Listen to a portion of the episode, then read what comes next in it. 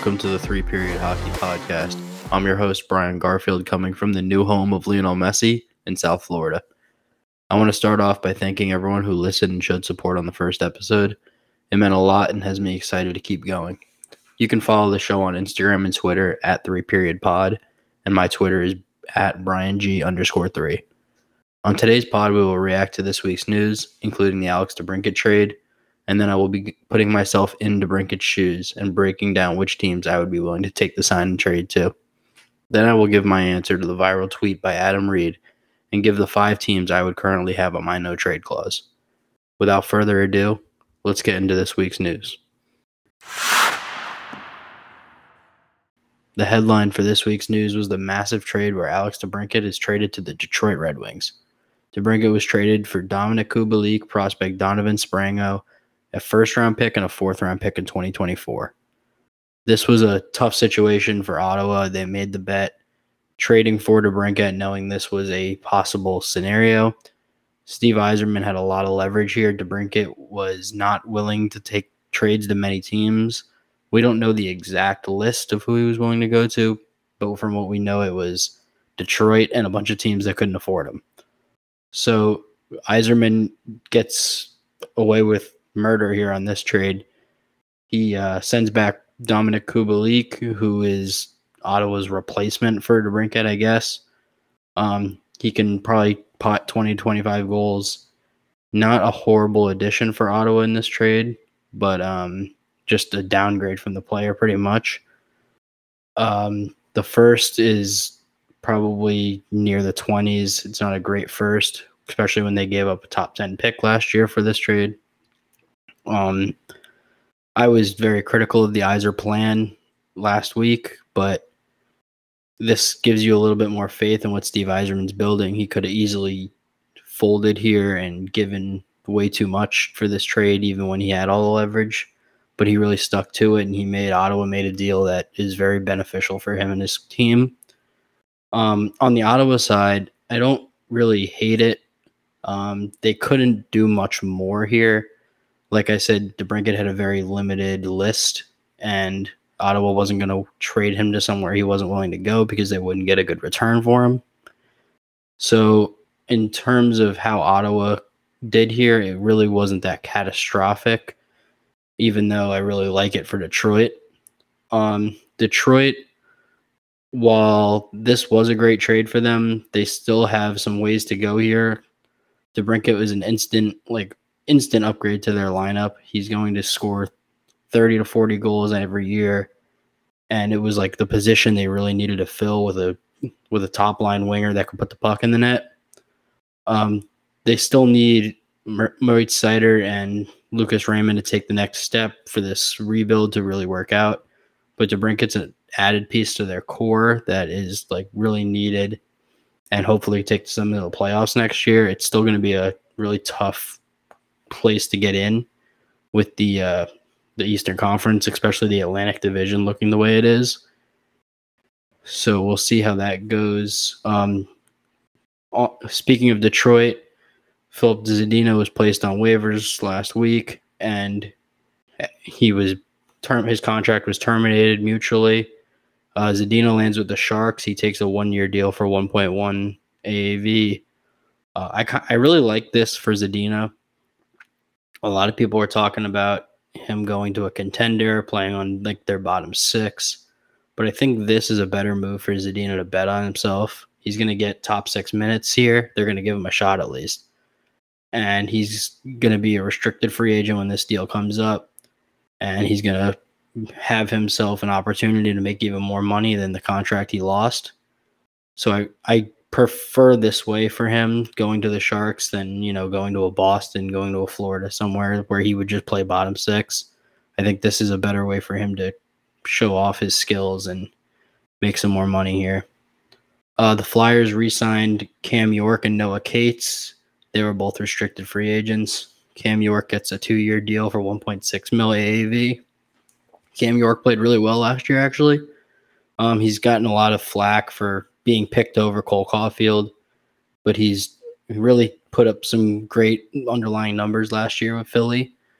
Um, I think this is just a solid bridge deal for both sides here. He's a better player than 1.6 AAV already. So he's going to look to cash in on his next deal and have more proof of the player he is. Uh, Noah Cates resigns for two years, 2.6 mil AAV. Uh, Cates was one of the best defensive forwards in the NHL last year um, by his analytical numbers. He was 100th percentile defensive rating. Got a few Selke votes, but not a ton. Um, Cates is like like I said with York, he's already a better player than 2.6 mil AAV, but this is just a bridge deal to you know find a better, get more proof of what his real value is for his next big contract.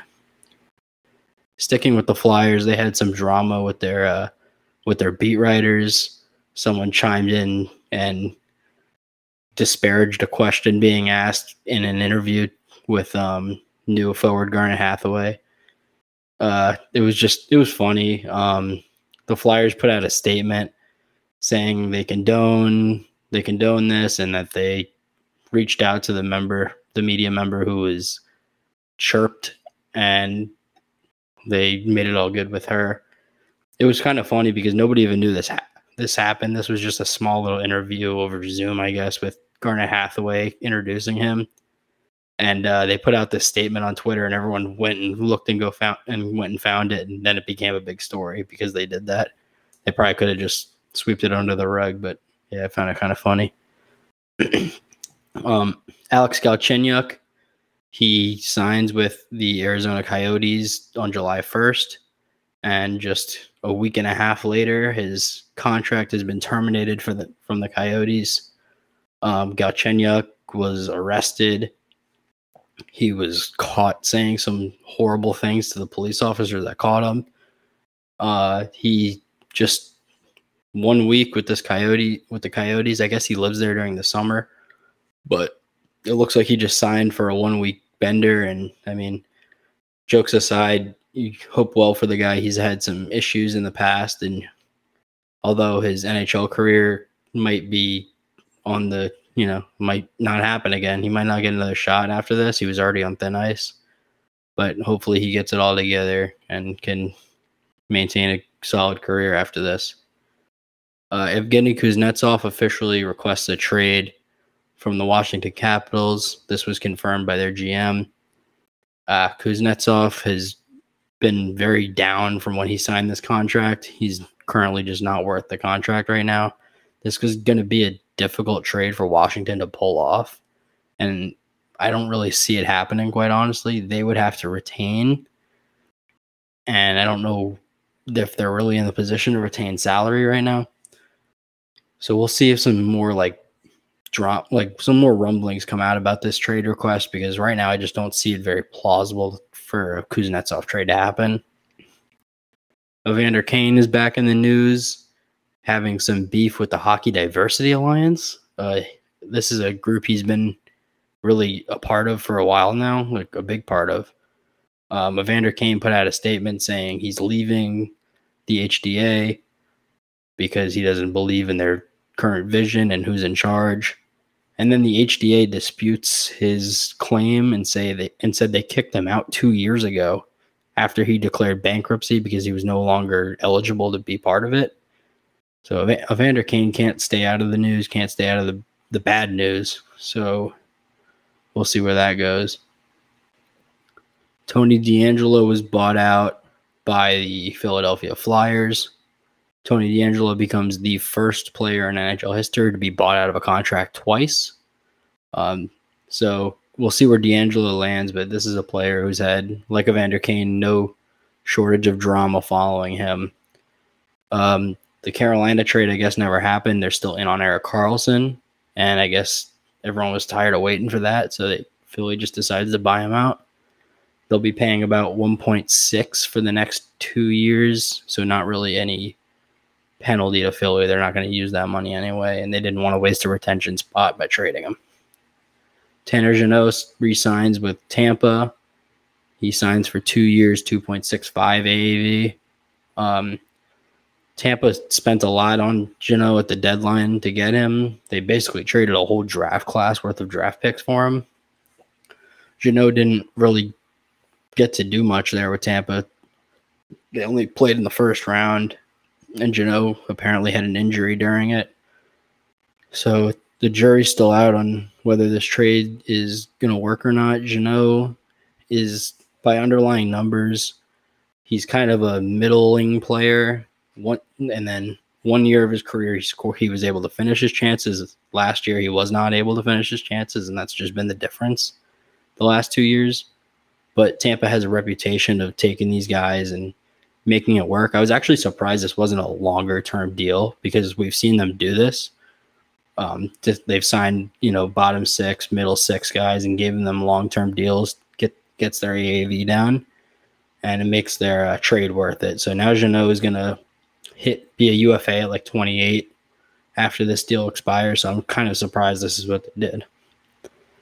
That's all our news for this week. Um, there was something about Matias Maccelli from Arizona resigning by uh, Kevin Weekes reported it. He reported a three-year resign, but this hasn't been confirmed yet, and nobody else but Weekes has it. So we'll wait on that. That'll probably come out next week. But into our next segment, the teams I would sign with if I was Alex DeBrincat. After DeBrincat was moved to Detroit, it had me thinking, what teams would I sign with if I was in his situation?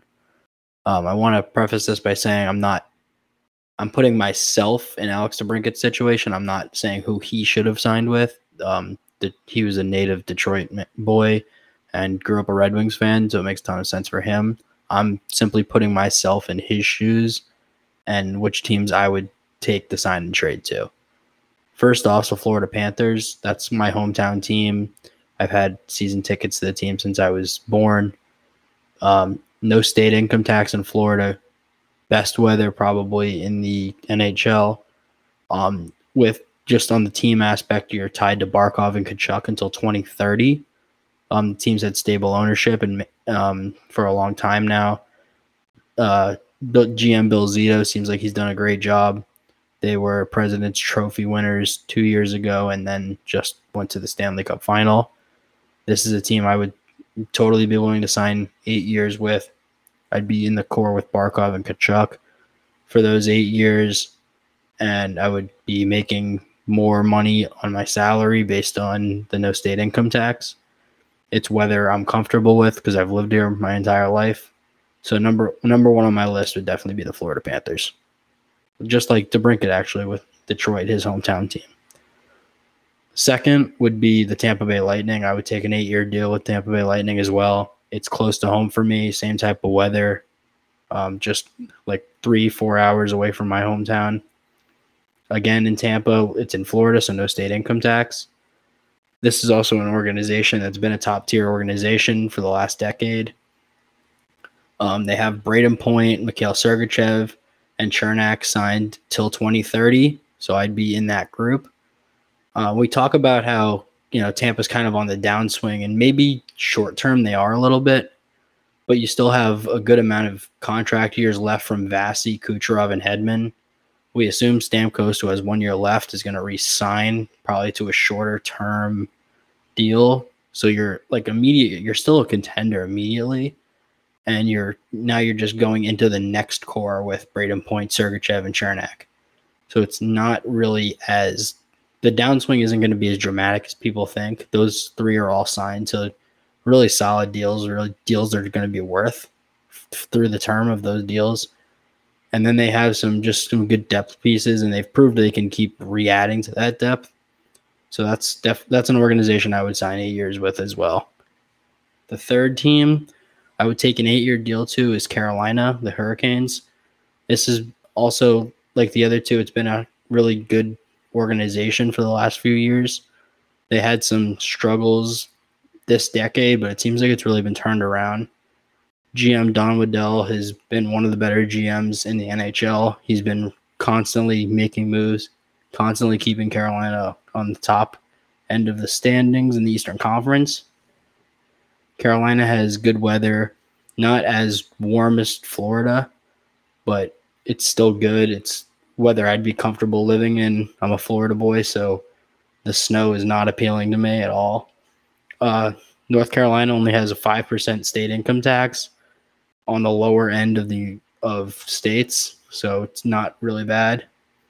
And like the other two team, you'd be in a situation where you'd have a chance to win immediately. And like those team two teams as well, you'd be tied to good players for a long time. Carolina keeps restocking. They they're gonna resign Aho eventually. Slavin signed for another few years. You, it's an organization I trust that in eight years they'll still be competitive. So those are the three teams I would sign eight year deals with. I have two more teams I would sign four years, like DeBrincat signed with, um, with Detroit. The first team I would sign a four year deal with is the New York Rangers. Um, being a United States kid, it's really like appealing to play for the New York Rangers, and I think we've seen that over the uh, the course of history. A lot of people take deals with the Rangers just because it's like you get to be in New York City, you get to play in MSG, you get to play for the Rangers. That's like that's a cool thing. Um, they have a good chance to win right now. You'd be in a contending situation right away. Maybe not as good as the other three teams, but definitely like in the in the hunt. You're in the thick of it. Um, and I would only take the four year. I wouldn't take the eight year deal because there's some long term deals here I don't love and there's some older players coming like that are gonna run out. They're not gonna be around for eight years. So I would take just four years before it got ugly there. I wouldn't sign an eight year deal with New York, but it'd be really cool to play with the Rangers. I would get out when I'm 29 years old and be on the. There's always a team willing to sign a 29 year old to an eight year deal. Like, so that's what I think is going to happen with DeBrincat. And if I went to New York, that's what I would be looking for. Another team I'd sign a four year deal with is the Dallas Stars. Um, you're tied to Robertson, Hintz, and Heiskanen. Um, it's your immediate contender, just like every team I've talked about. Dallas has great weather, um, weather similar to what I've grown up with, whether I'd be comfortable in. Um, Texas has no state income tax again. So Dallas is really appealing. We saw Matt Duchene just do a similar thing. He took less money to play for the Stars. Um, this is a city I'd really like to play in, and that's a core. That's a core group of players I'd really like to play with. So Dallas is another team I would sign with. There's two more teams that I would listen to if they called. The first one being the Toronto Maple Leafs. Um, the tough part about the Maple Leafs is where would I fit in? if I'm DeBrincat. Um, maybe they trade Nylander for me. Uh, they would, you would, um, sorry, Ottawa would definitely be adding to that trade, but I don't really know how I coexist with their core four all being forwards. I don't know if they can add me with my near $8 million salary. And the other thing is I would need reassurance that Matthews is resigning. That that would be a like if Matthews isn't definitely re-signing, it's not a risk I would be willing to take.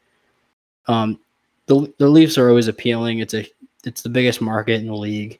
So much attention. Um, you get a ton of ad revenue just from being a Maple Leaf. And if you win in Toronto, you're a superhero forever.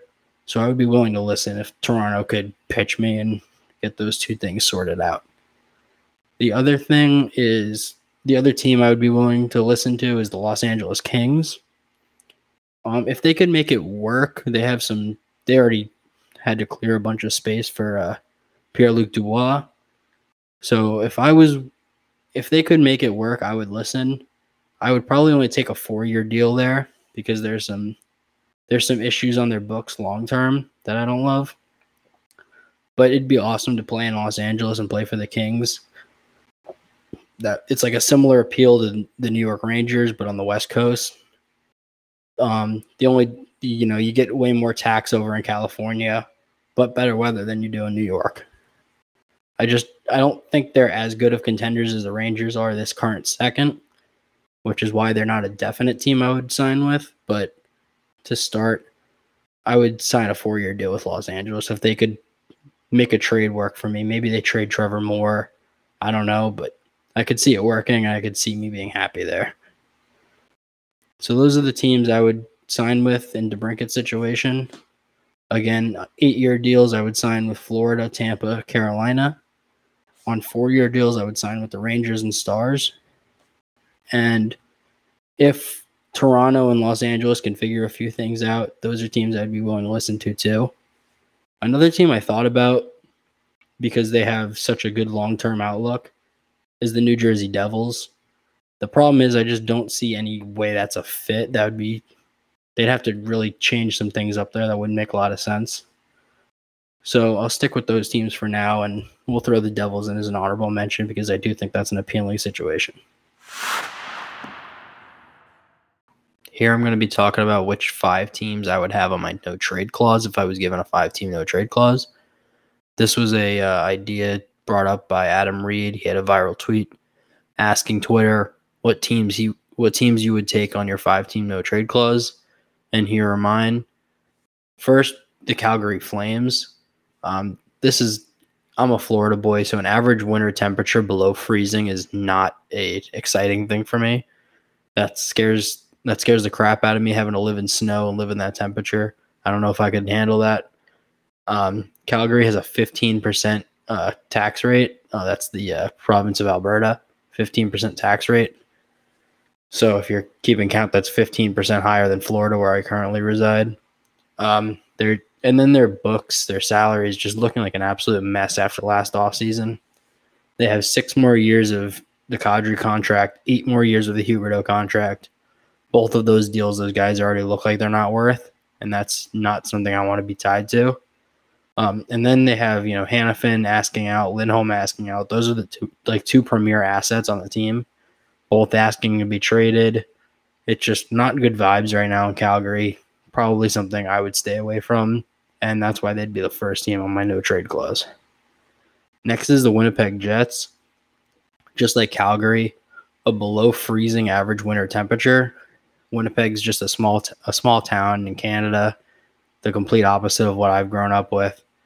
Um, Manitoba has a 17.4% tax rate. That's incredibly high, higher than any state in the U.S., I believe. Uh, Scheifele and Hellebuyck, their core players, are on their way out. It looks like they just brought in Gabe Vilardi, who's a young young asset, but that's really all that's there right now in terms of you know young ascending assets. So that, that's just a team on the downswing, something I don't want to be a part of, and it, that's a team I would definitely have on my no trade clause set in stone.